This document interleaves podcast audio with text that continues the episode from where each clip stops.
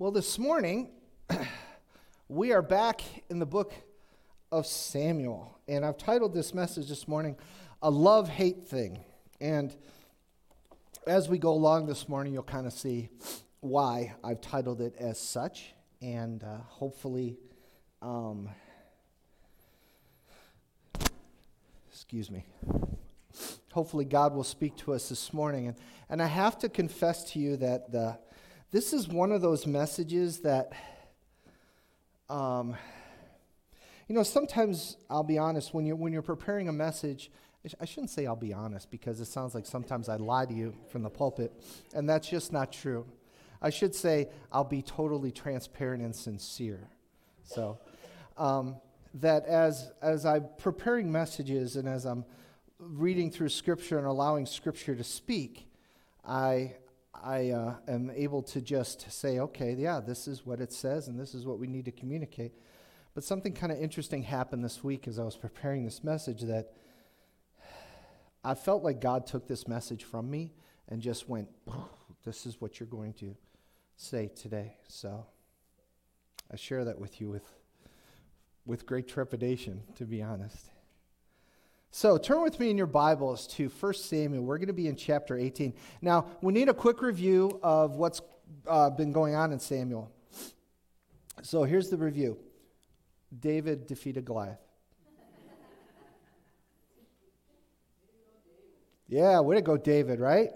Well, so David defeated Goliath, and then this kind of got Saul's attention, obviously. And Saul uh, sent for David so that he could talk with him. So there's an outline in your bulletin if you want to uh, follow along uh, this morning as we go. And my first point is this morning is BFFs, best friends forever. And you know, when I, I typed in BFF on my computer and for images, it was all girls. Imagine that. There, were, there weren't guys. But we're going to talk about a couple of guys this morning when we talk about BFFs. So here we are starting in verse 1 of chapter 18, and it says this After David had finished talking with Saul, he met Jonathan, the king's son. There was an immediate bond of love between them, and they became the best of friends. From that day on, Saul kept David with him at the palace and wouldn't let him return home. And, and, and Jonathan made a special vow to be David's friend and he sealed the pact by giving him his robe, tunic, sword, bow, and belt. So David meets Jonathan, and they become best friends. And even more than that, they make a covenant with each other to be best friends forever, as it were. I've heard some speculate, uh, unbelievably inaccurately, that, oh, well, maybe they were gay and they were lovers. No, friends, that's not true. They were the closest of friends. In the New American Standard Version of verse 1, it says this. They, they translate it this way Now it came about when he had finished speaking to Saul that the soul of Jonathan was knit to the soul of David. And Jonathan loved him as himself. And that is such a cute, uh, an awesome, awesome phrase. His soul was knit to the soul of David. Uh, you know, it's really cool because that same phrase is used um, when uh, Jacob is describing uh, his love for his youngest son, Benjamin, he says, he uses that very same phrase that my soul is knit to the soul of Benjamin. That is just an awesome description of a great relationship. I'm sure this influenced Saul's decision to make David a permanent member of his household. And the interesting thing is that you, we read that Jonathan uh, gave David uh, his tunic and his robe and his sword and his bow and his belt. And this is symbolic of, of Jonathan sharing or even surrendering everything that he is, even his right as heir to the throne. Hmm. Wonder if that'll come up later. Well, let's look at verse 5. It says this Whatever Saul asked David to do, David did it successfully. Excuse me. So David made him a commander in his army, an appointment that was applauded by the fighting men and officers alike. Got a dry spot this morning, sorry. David continued to be successful in all that he was asked to do. So Saul makes him a commander. And everybody liked David. He was very popular. Now, understand this that as we read this beginning of chapter 18, there's a little bit of non chronological order here. These first six verses kind of give you a little background of what has happened over a period of time, okay? So when we read the next verse, you're going to go, well, wait a minute, I don't get the order of things. Well, they didn't always write chronologically, like they, they give a summary and then give specifics. So that's kind of what's happening now when we get to verse 6 and this idea of bad feelings. Emotions are interesting, you know. I've, I've, I've often said that, and I share this a lot when I do premarital counseling, that when you talk about emotions, uh, it, it's difficult for guys. Um, you know, because women can be sad and they can be depressed, or they can be angry, or they can be fearful, or they can be serene, or they can be, you know, so many things. Guys have two emotions good and bad. That pretty much covers it. So that's why I said, you know, bad feelings, because that that covers half of my emotions. So, starting in verse 6, it says this But something happened when the victorious Israelite army was returning home after David had killed Goliath. Women came out from all the towns along the way to celebrate and to cheer for King Saul, and they sang a dance for joy with tambourines and cymbals. And this was their song Saul has killed his thousands and David his ten thousands. And this made Saul very angry. What's this? he said.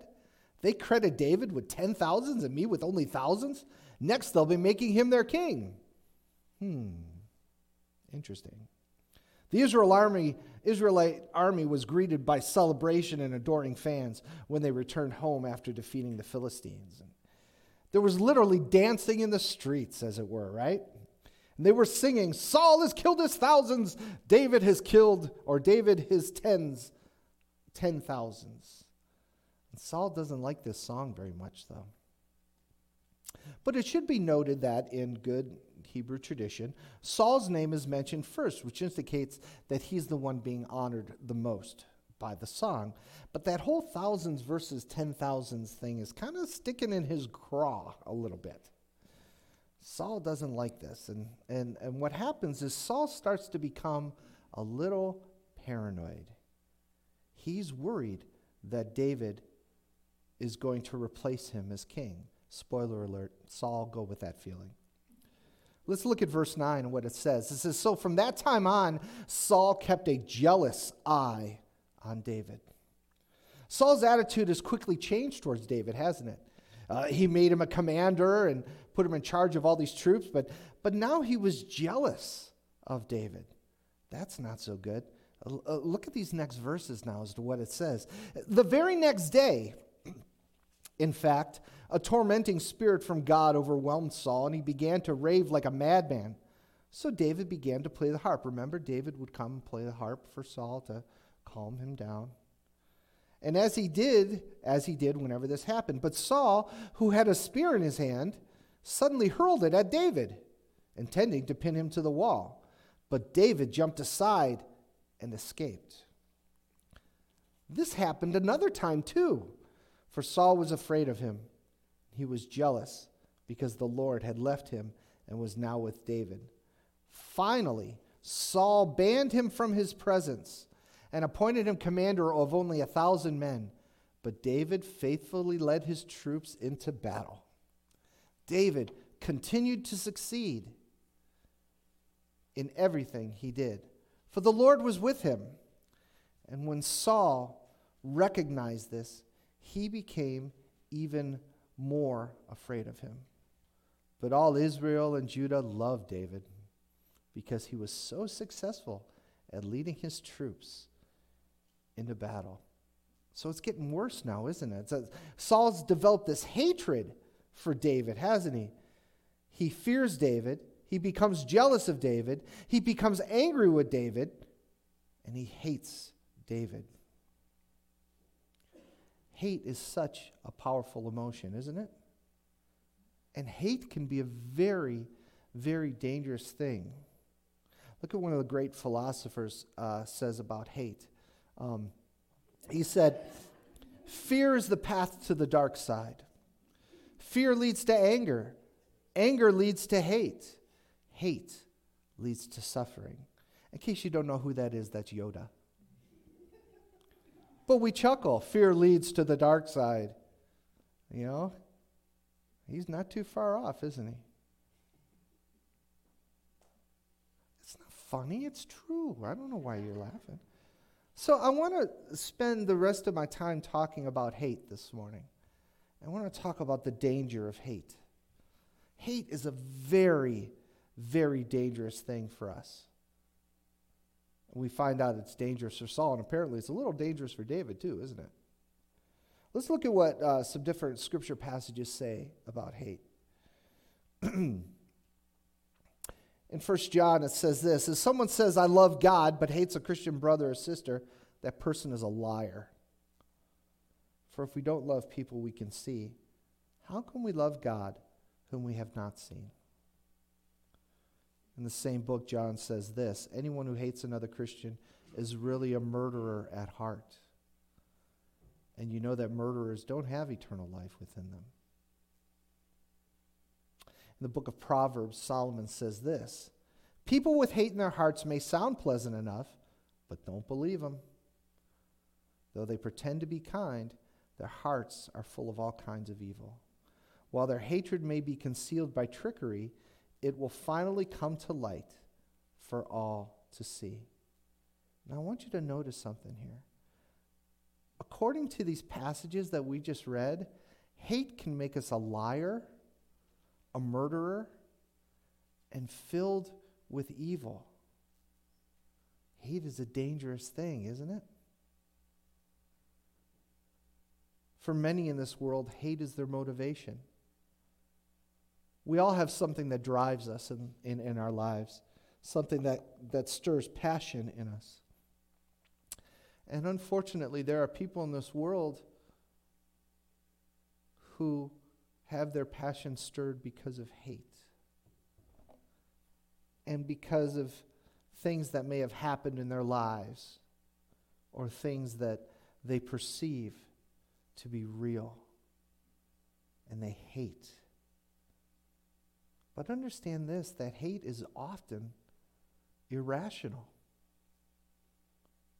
After all, what, what did David do to deserve Saul's hate? Uh, David didn't do anything wrong, did he? In fact, you might say he did everything right. But sometimes hate can be a totally irrational thing. You know, and I was thinking about this and the irrationality of hate. It's, it's kind of like sports a little bit, isn't it? There's certain athletes that maybe if you're a sports fan that you just hate. But you don't know them, do you? Maybe you're like Saul because you fear them. How many people are happy Tom Brady retired? Oh, I'm thrilled that Tom Brady retired. No, most of you aren't? Okay, fine. Some of you going, who's Tom Brady, right? know your audience, Greg. But sometimes we hate a player because we fear, that. oh, okay, I'll bring it closer to home. When he was wearing green and yellow, you hated Brett Favre, didn't you? And it was an, ira- it was an irrational hate, wasn't it? Agree with me. It was an irrational hate. Admit it. Confess your sin. We're in church. But you hated Brett Favre. Why? Honestly, because you feared him. And he was so stinking good. And oh my gosh, he would pull these games out of his backside. And you're like, oh my gosh, I thought we had him. And it's just this irrational fear. And the thing is, he didn't do anything wrong, did he? He kind of did everything right. It's a hard pill to swallow. But then all was forgiven when he put on the purple and gold. Am I right? Am I right? This shows you how irrational the hate is, right? He changed his uniform and now, oh, that Brett Favre. You know, there's a, a, a movie called uh, Major League which is about the Cleveland Indians and the troubles of their of their team. And they go out and they, they uh, I think this is the second movie, but they go out and they sign a contract to this big power hitter. And then their announcer is Bob Uecker. And the guy gets in the batter's box and wiggles his backside, he says, and there he is, Parkman in the batter's box, wiggling his backside, which just drives the women in Cleveland crazy, you know? Later in the season, he gets traded to the White Sox and he and they're playing the White Sox. He says, and there he is, wiggling his backside, which makes the people in Cleveland sick. Same guy. So I'm gonna say something really outlandish this morning. After I've talk, talked about how dangerous hate is, we need to join the hate. And you're going, what? Join the hate. And if you're taking notes, I believe this is where you flip your, your page over to the other side. I have a question for you. Is it okay to hate? It depends on what you're hating, right? If we, we need to hate on the uh, right things, uh, when I say join in on the hate, what I'm trying to say is we need to hate what God hates. And that's how I know that it's okay to hate, because there are things that God hates. Look what it says in Proverbs. Solomon says this all who fear the Lord will hate evil. That is why I hate pride, arrogance, corruption, and perverted speech. Psalm 45 says this You love what is right and hate what is wrong. Therefore, God, your God, has anointed you, pouring out the oil of joy on you more than on anyone else. One more. The psalmist writes this Your commandments give me understanding. No wonder I hate every false way of life. So we see God does hate things. And what does God hate the most? Sin. Wow, good answer. God hates sin. Of course, if you're looking in your notes, you knew that's what I was going to say. So, but I give you credit anyhow. God hates sin. And I say it that way to try to emphasize just how much God hates sin. So often, when we read the Old Testament and we read different stories in the Old Testament of things that happen, and we go, Wow, God, you were really harsh there. What is God trying to communicate to Israel and to us? That He hates sin. You know, in life, I'm a pretty sarcastic person.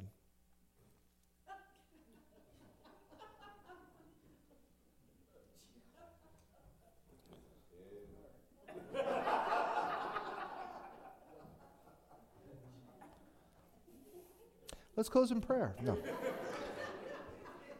I am, and I love to tease and have fun with people.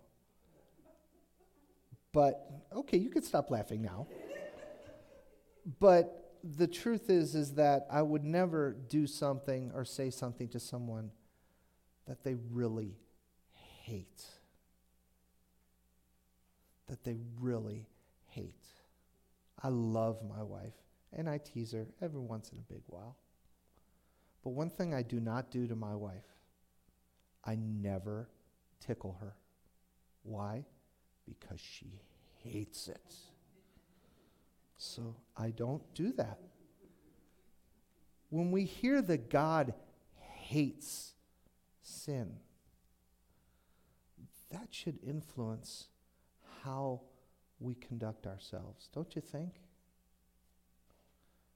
I want to share with you a few reasons why God hates sin so much. And I, I think this is going to help us maybe to understand why he hates it. The first is this because he is holy. God hates sin because he is holy. Holiness is the greatest of God's attributes. God is perfect. His holiness totally saturates its very being. He is perfect, he is free of any blemish. His holiness requires him to hate sin. Here's the second one God hates sin because it separates us from Him. In Isaiah chapter 59, it says this it says, Your iniquities, which is just another word for sin, have made a separation between you and your God, and your sins have hidden his face from you so that he does not hear you. Isaiah is telling us that our sin separates us from God, and we can't see him because of our sin. And he doesn't hear us. It was sin that caused Adam and Eve to run away from God and hide in the garden. And realize this, friends, that sin always brings separation. The fact that God hates sin means that he hates being separated from us. His love demands restoration with us. Think about that. Ah. He hates sin because it keeps us from Him.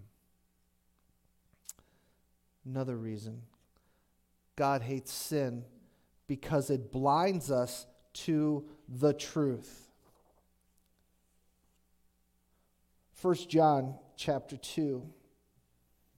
John says this Anyone who hates a Christian brother or sister is living and walking in darkness. Such a person is lost having been blinded by the darkness. So, John is saying here that hate can blind us. Sin can blind us, friends. Sin has consequences, the consequences which the sinner often disregards. We often don't think about that. Now, God forgives, but there are consequences. We, we, we read this just last week in Galatians. Do not be deceived. God cannot be mocked. A man reaps what he sows. We talked about the positive of that. There's a negative to that too, isn't there? God hates sin for the same reason that light hates darkness and that truth hates a lie. God wants us to have complete understanding of His grace and complete understanding of His love and His, and His, His Word. And God wants to understand all the things that He has for us. But sin only gets in the way of that. Here's the fourth reason God hates sin He hates sin because it will destroy us. God hates sin because it enslaves us and will eventually destroy us. Just as Saul's sin led to his destruction, spoiler alert, so our sin will lead us to destruction. Look at Saul's hatred for David caused him to try to kill him for crying out loud more than once there. And as we see as time goes on, his hatred doesn't dissipate.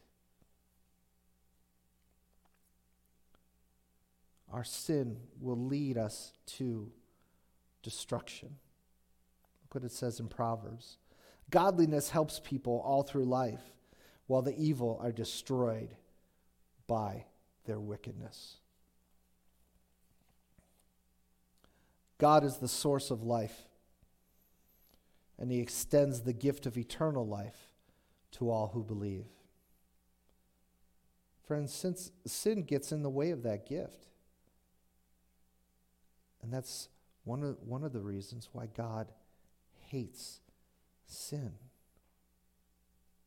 We need to understand this, friends, as believers. Because sometimes we just play around with things that we really shouldn't. And we need to be real, friends. And we need to recognize, you know, you know, you go to a lot of churches today, I'll be honest, pastors don't talk about sin anymore because that's not the popular thing to talk about. Doesn't mean it doesn't exist anymore. Doesn't mean it goes away. It doesn't mean that God views it differently. Friends, as believers, we should hate sin just as God does. First Thessalonians, Paul says this For you are all children of the light and of the day. We don't belong to the darkness and night. That is not where we belong. That's not our stomping ground. We must recognize that God has set us apart as believers in Jesus Christ. Paul said, We are a holy nation, a people belonging to God. But we cannot become holy on our own. So God gives us His Holy Spirit to sanctify us and lead us. And friends, we have His promise that He will help us in our struggle against sin. I won't ask a show of hands as to who struggles with sin because everybody's hand's going to go up. If your hand doesn't go up, then you struggle with pride, which is a sin. But God doesn't give us this information and leave us on our own. He gives us His Spirit to help us with the fight. As we sang this morning, Lord, I need you. Every hour, every hour I need you. My one defense, my righteousness. God, I need you. This is why we need him so much. I'm going to leave you with these words from uh, Paul's letter to the church in Corinth. He says this He, being God, will keep you strong right up to the end, and he will keep you free from all blame on the great day when our Lord Jesus Christ returns. Amen. Friends, love God, hate sin, and bring him glory. Would you pray with me? Father, we thank you for your word and your truth. And I pray that as we pray this morning to seek you with all that we are, to change whatever we need to change in our lives, Lord, I pray that for myself first. Start with me. And I pray for my brothers and sisters today too. Help us to glorify you in our lives. Help us to love what you love and to hate what you hate. Teach us what it means. Teach us what it means to be a holy nation and a people that belong to God. We thank you for your truth, and we thank you for your love. We thank you for our time of fellowship that we're going to have today and with our meeting. And I pray now for the food that we're going to eat, and thank you for all the hands that prepared it, and just ask you to bless it and use it for your for our nourishment so that we may be strengthened to serve you better. So as we go this morning, we go in the strong name of our Savior, Jesus Christ, empowered by your Holy Spirit to guide, lead, and direct us, carrying the good news of the gospel so that all that we encounter may know we serve a risen Savior. And all God's people said, Amen. Amen. I'll see you downstairs.